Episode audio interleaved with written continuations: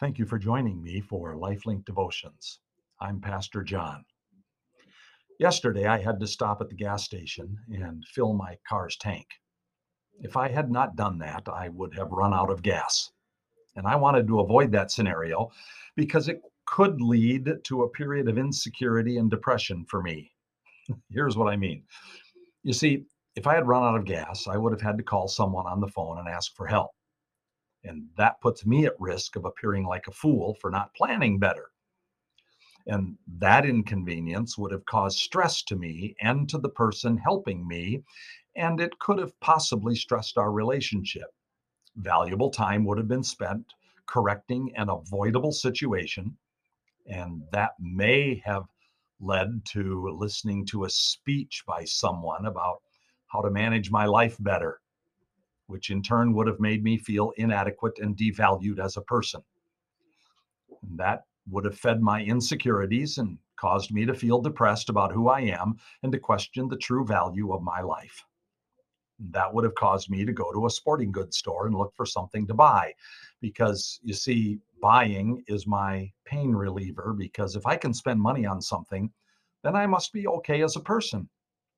So to avoid all of that, I filled my car with gas.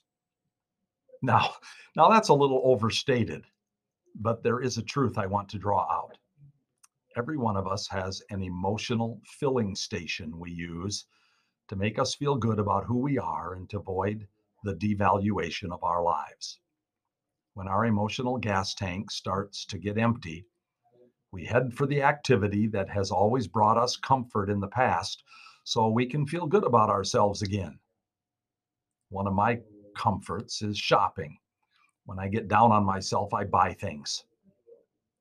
What do you use as a filling station for your self-worth?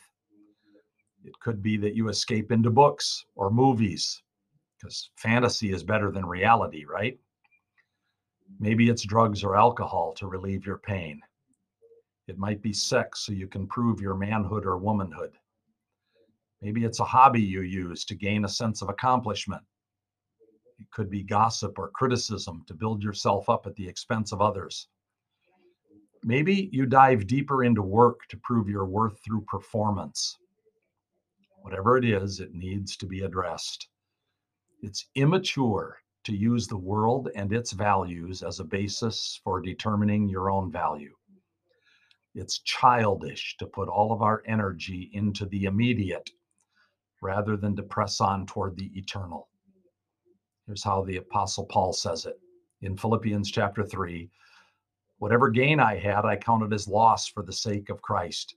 Indeed, I count everything as loss because of the surpassing worth of knowing Christ Jesus, my Lord. For his sake, I have suffered the loss of all things and count them as rubbish, in order that I may gain Christ and be found in him, not having a righteousness of my own that comes from the law, but that which comes through faith in Christ, the righteousness from God that depends on faith. And let all those of us who are mature think this way. You see, in the Apostle Paul's past, he had taken pride in all of the things he had accomplished as a Pharisee. It earned him a place in society and a sense of security and worth. And when he got down on himself, he just obeyed a few more laws or persecuted a few more Christians. He filled his emotional tank with activities that earned him acceptance with his peers. He thought he was earning acceptance with God. But when he met Jesus, he sacrificed all of that immediate gratification for the surpassing greatness of knowing Christ. Whatever profited his pride, he now considered garbage so that he could find his true worth and value in Jesus alone. He wanted nothing to do with self-imposed or socially accepted value systems. He wanted only the righteousness of God through an intimate relationship with Jesus. He gave up visiting the world's filling stations and replaced them all with the filling station of God's grace. The prize he pursued in life was no longer one of immediate gratification, but one of eternal fulfillment. Isn't it time for us to put all the world's pursuits on the wonderful counselor's couch and let him evaluate the real reason why we focus on those activities? Isn't it time for us to honestly admit that many, if not all, of those pursuits are done for personal gain and emotional gratification? And if that's true, then this is the start of maturity for us, because then we will, like Paul, consider those things to be rubbish compared to the surpassing greatness of knowing Jesus Christ intimately and having him fill our tanks with his grace. So the next time you see me out shopping, ask me why I'm there. I hope I never have to answer that it's because I need to replenish my worth, and that my worth is secure in Christ alone. May that be true of you too. God bless you.